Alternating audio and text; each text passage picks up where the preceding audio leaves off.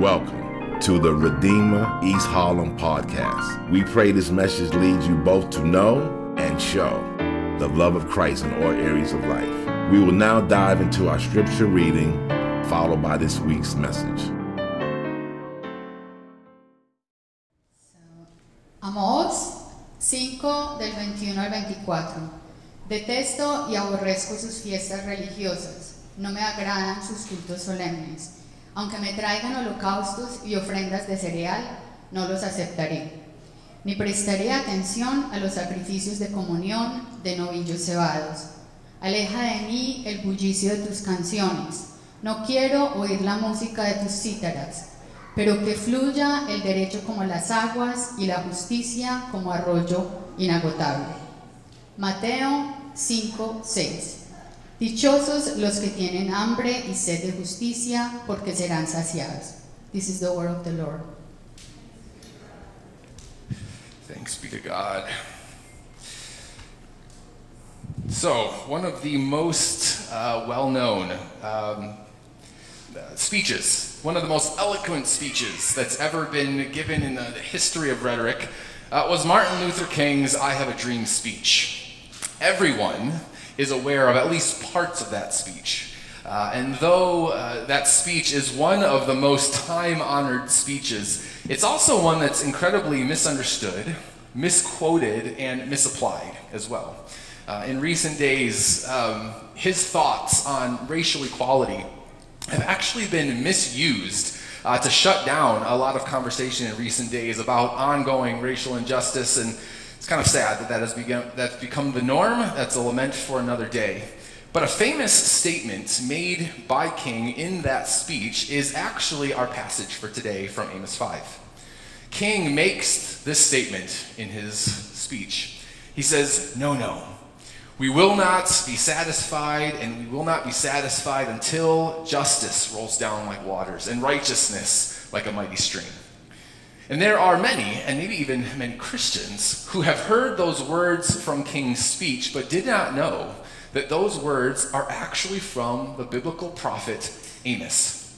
Those words of Amos were incredibly poignant words for King to use, and actually, those words give immense insights into the words of Jesus in the Sermon on the Mount, Jesus' manifesto, as we said, when he says, Blessed are those who hunger and thirst for righteousness. It's a righteousness that ought to come like a mighty stream. We should consider why King's usage of those words were so spot on. Now, if you've been with us, you know that we've been in the middle of a series called Thy Kingdom Come. It's been a very slow look at the teachings of Jesus about the kingdom of God found in the Sermon on the Mount. And in particular, we, uh, over the last several weeks and for the next couple of weeks, we'll be looking at the Beatitudes found in Matthew 5 and this week. We come to the next of the Beatitudes, one that, like Martin Luther King's uh, speech, I Have a Dream, I think has too often, we bring down my level a little bit, um, that has too often been misunderstood and misquoted and misapplied. So, to understand how the words of Amos in Amos 5 foreshadowed the coming words of Jesus in Matthew 5, we need to be confronted by the context of Amos's prophecy and Jesus' sermon. And to do so, we need to look at three things, as we always do biblical righteousness, hungering and thirsting, and then what does it mean to be filled? Okay, so first, let's take a look at what's happening when we, when we read about biblical righteousness. Uh, there's no real way to understand the gravity of Amos's words about justice and righteousness, or Jesus' words about hungering and thirsting for righteousness, without first wrestling with what righteousness is. See, our English translation of the word righteousness, uh, righteousness, unfortunately, tends to come with some assumptions and some theologizing about the word that too often misses the depths of what's being commanded by Jesus. So let's consider that word for a moment. First, we need to know that the word that we have as uh, that's the, the Greek word that's been translated into the word righteousness actually has this very rich and deep and complex uh, definition that again we often miss. Throughout the New Testament, the Greek word for righteousness is often used in, in three different ways. Let me give those to you quickly. First, there's the legal dimension of righteousness. There's a moral dimension of righteousness, and then there's a social dimension to righteousness. Um, so, legally, the word uh, often in the New Testament references one's standing or one's status before God as judge. So you have Romans 3, you have 2 Corinthians 5 that speak of a righteousness that exists outside of ourselves that is imputed to us or given to us, those who trust in Jesus. This is actually one of the central themes of the gospel that Jesus doesn't just take our sin, but he also gives us a righteousness. And that righteousness is this legal standing before God as judge.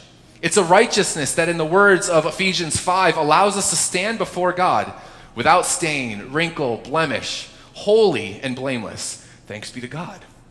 However, though this is a miraculous and marvelous truth about the gospel, this is not the only way that the Bible, and in particular the New Testament, speaks of righteousness.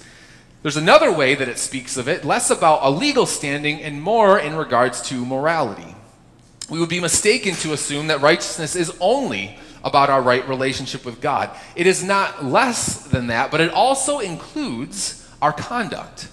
It includes our actions, our thoughts, our motives. It's the constant refrain of the book of Leviticus, and then is repeated again later in First, Tim, or, uh, Peter one and Second or First uh, Thessalonians four, where God over and over again says, "You shall be holy, for I, the Lord your God, am holy."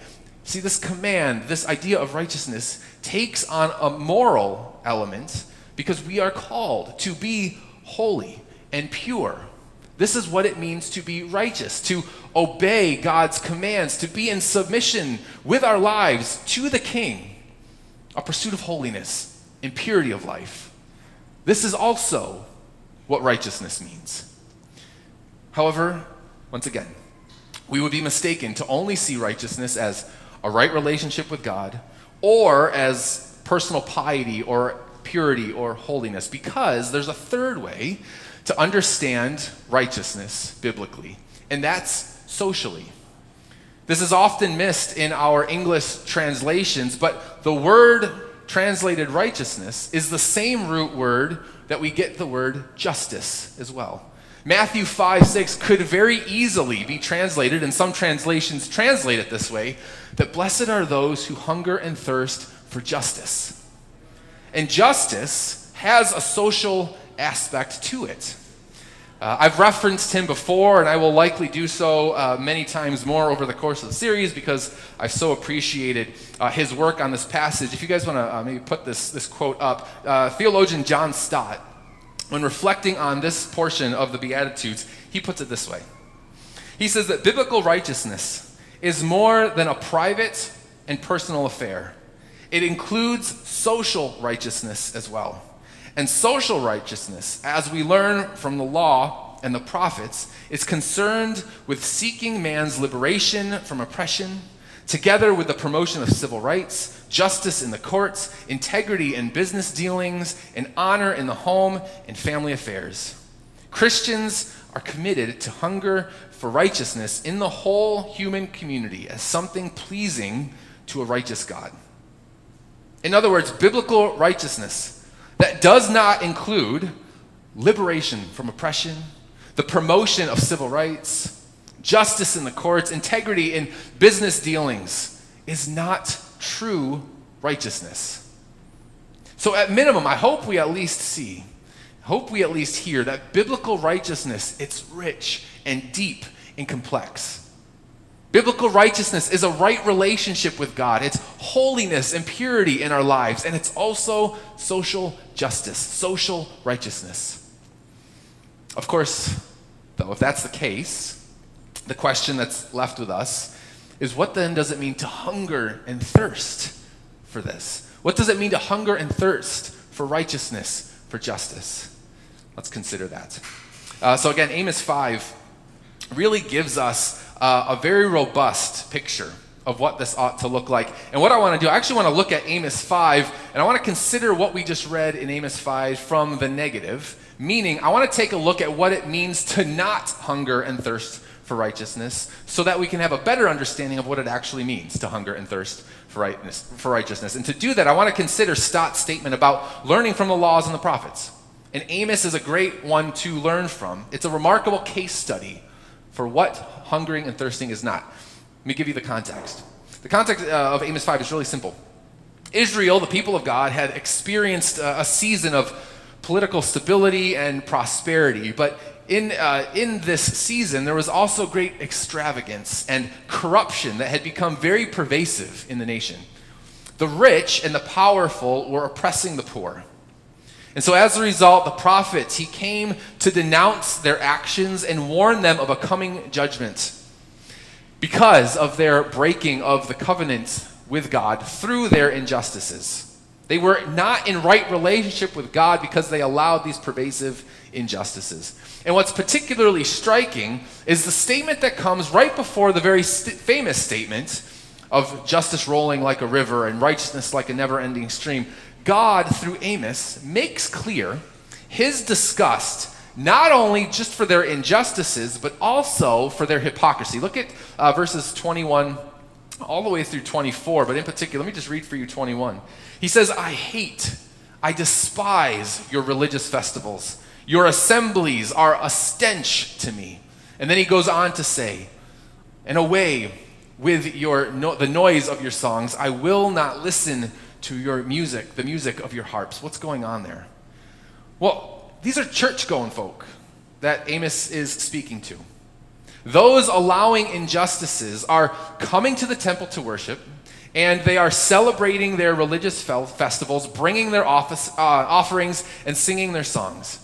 And God says, I despise your worship. While you are standing in wrong relationship with me, having broken the covenant in your impurity and your lack of holiness, while you allow social injustice in your society. And as a result, God says, Away with the noise of your songs. I will not listen to the music of your harps, but let justice roll on like a river, righteousness like a never ending stream. In other words, stop singing your songs and instead go pursue justice and righteousness. Now, much like the Greek word for righteousness has this dip, a deep, rich meaning. Uh, in the Old Testament, in Hebrew, the words justice and righteousness in our passage also have this great depth of meaning. We've talked about those at length, and I won't go into them fully. You can listen to previous sermons if you want to. In particular, uh, in our Ecclesiastes series, The Longing for Justice, we spent some time on this. Or you could sign up for our Intro to Redeemer East Harlem class because we do go through some of this quite a bit, so sign up today. But if I could boil it all down, those two words, uh, the, the, Hebrew word uh, mishpat, which means justice, and zedekah, which means righteousness, boiling all those down, mishpat would be this idea of creating systems and structures that are fair and equitable. And then zedekah, which means righteousness, is this idea of living justly. So Amos, in Amos 5, God is saying to his people, you have allowed unfair and, and, inequitable systems and structures. You have not lived justly, and as a result, you are not righteous. This is what's being communicated through Amos 5.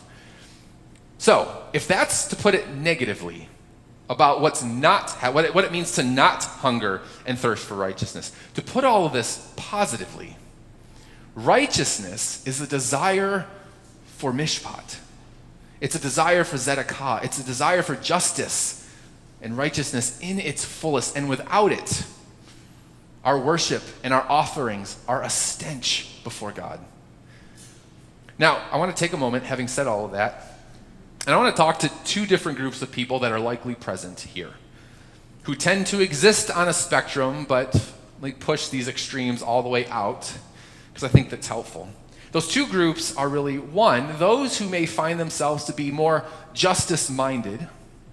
And then the other group that I want to talk to are those that might find themselves to be more what I'll call piety minded. And I'll explain what I mean by these two things. But first, group number one, those who tend to be more justice minded. There is a group of people, for sure, who very much resonate with these ideas of justice. Right, so you hear the words uh, of Stott about liberation and equity in the courts and just business practices all of that resonates with you, and it absolutely should. You are a person who sees the injustices in the world and you refuse to allow those injustices to persist, I want you to hear me. That instinct is good and right and true. But what I find to happen sometimes is that with that desire, there sometimes can come the loss of the other aspects of righteousness.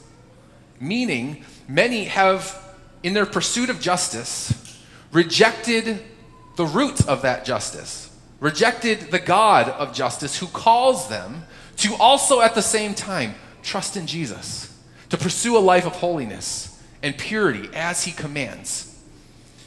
And while those pursuits of justice might benefit some, in the end, I see this all the time. Those pursuits of justice become untethered to what is ultimately good and right and true because it becomes untethered from the God of justice. And when we allow it to become untethered, I want you to know it's not faithful and it's not just because it's removed the God of justice. There's a whole branch of justice minded people, even Christians, who end up being more influenced by the culture and the political climate of outrage than they are Jesus. And so, my call would be root your desire for liberation and equity and just business practices in the God of justice, in all that He calls us to in His righteousness. But there's also a second group of people, those I would call the more piety minded. And here's what I mean by that. There are those who hear the words of Jesus about righteousness, and you immediately think, ah, yes, Jesus is saying that I must trust in his righteousness for my salvation. And I ought to live a life of holiness and purity, a life of piety before the Lord. And for, for you, as you hear this, you, you think about the, the many ways that God calls you to live a life of purity the ways that God calls you to trust in the work of Jesus alone for your salvation. And I just want you to hear that is good and that is right. And you should absolutely be pursuing such things for the glory of God. And so maybe you start to think about actions that speak to this personal piety. Things like righteousness is attending church and it's your Bible reading and it's a purity of mind and body and I want you to know all of those things are good, right, and true. And yet, when you begin to hear the ideas of justice, the ideas that Stott articulates, you never actually consider that that's actually part of what it means to be just, what it means to be righteous. You don't think about it, or maybe even you're in opposition to the idea that injustice pervades our society that there are still people in need of liberation from systems and structures that are unfairly treating people, that they are inequitable, or that our economic system and practices in business need to be challenged. And you don't ever think about that actually being part of what it means to follow Jesus. And frankly, this has always been the MO for evangelical Christians in the United States time and time again, this has been the way that evangelicals have veered. Branches of the church certainly struggle with the other problem, and oftentimes people treat them or call them progressives. So they would certainly lean more that way.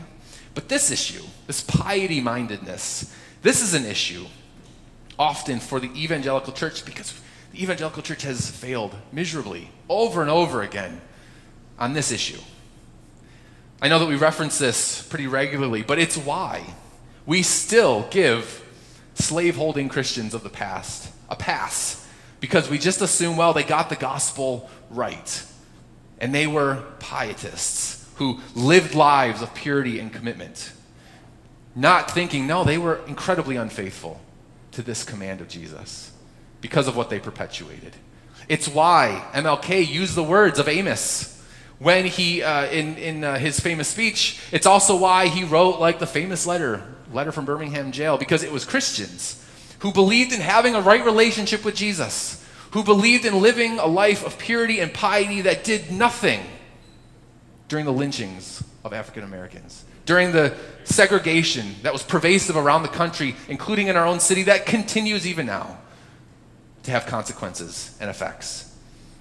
Christians have always been on the forefront of policies and culture that have been incredibly unjust. And it hasn't stopped either. It's still happening even now in an entire segment of the church, an entire segment that is more concerned about denouncing those who take seriously the commands from Jesus concerning justice. They're more concerned about denouncing others than they are about actually trying to fix the injustices that exist. Which is why the debate is always around things like let's spending all our time debating things like critical race theory or anti-racism work or the evils of the social justice movement instead of considering the injustice itself it's easier to spend our time on something else than to address it directly the injustice itself while never offering any kind of solution to the problems of injustice. And in the end we just allow it to continue. We allow it to perpetuate and assume that our piety is in some way honoring God, finding his favor, when all along we've rejected this crucial piece of what it means to be biblically righteous. And as a result, God, through Amos, the words of God through Amos ring out Away with your noise of your songs. I will not listen to the music of your harps, but let justice roll like a river, righteousness like a never ending stream. And like those on the opposite end of the spectrum that care little about right relationship with God, there are many who are more influenced by the culture and political climate of outrage than they are Jesus. Now, as we said over and over again throughout this series, these are the ways that we reject the king. We reject the king by not considering fully all that he commands us to. Blessed are those who hunger and thirst for righteousness, for justice, for they will be filled. This is what we hear Jesus say to us all today. So, my question to all of us would be where is our failure to hunger and thirst? Are you passionate about justice but have no hunger for righteousness before God? No real hunger for holiness and purity in your life? Or are you all about the righteousness of Christ and right relationship with God and living a life of purity, but you lack concern for or make excuses about the demands of justice? Or maybe it's both. Maybe you hunger and thirst for none of this. Over the course of the years, I know for a fact I've been guilty of both of these things. And my encouragement would be to all of us where do we find ourselves failing? But in the places of those failures, I want us to know and I want us to hear that Jesus comes. And he certainly confronts us by saying that only those who hunger and thirst for righteousness, those who hunger and thirst for a right relationship with him through faith, who hunger and thirst for purity and holiness, who hunger and thirst for social justice, will be filled. And of course, that leaves us, I hope, if we're honest, with some failures to bring before him. But that also leaves us with a final question What does it mean to be filled? What exactly, what is the hope that Jesus is providing us as we hunger and thirst? You know, some of us have never known anything about what it means to hunger and thirst, but I hope, I pray that that hunger and thirst, if you haven't felt it before, even now, that the Spirit of God is beginning to work that in us, that hunger and that thirsting, so that we can be satisfied, so that we can be filled. Let's look at that finally. What does it mean to be filled?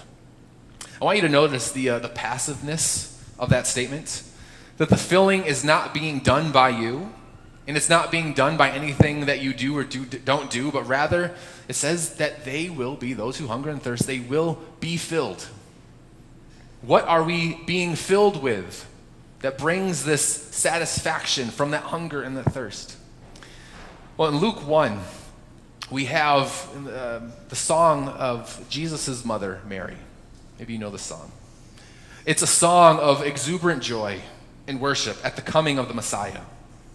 And in the song, she says this among many things. She says, My soul glorifies the Lord, and my spirit rejoices in God, my Savior, for he has been mindful of the humble servant, of his humble servant.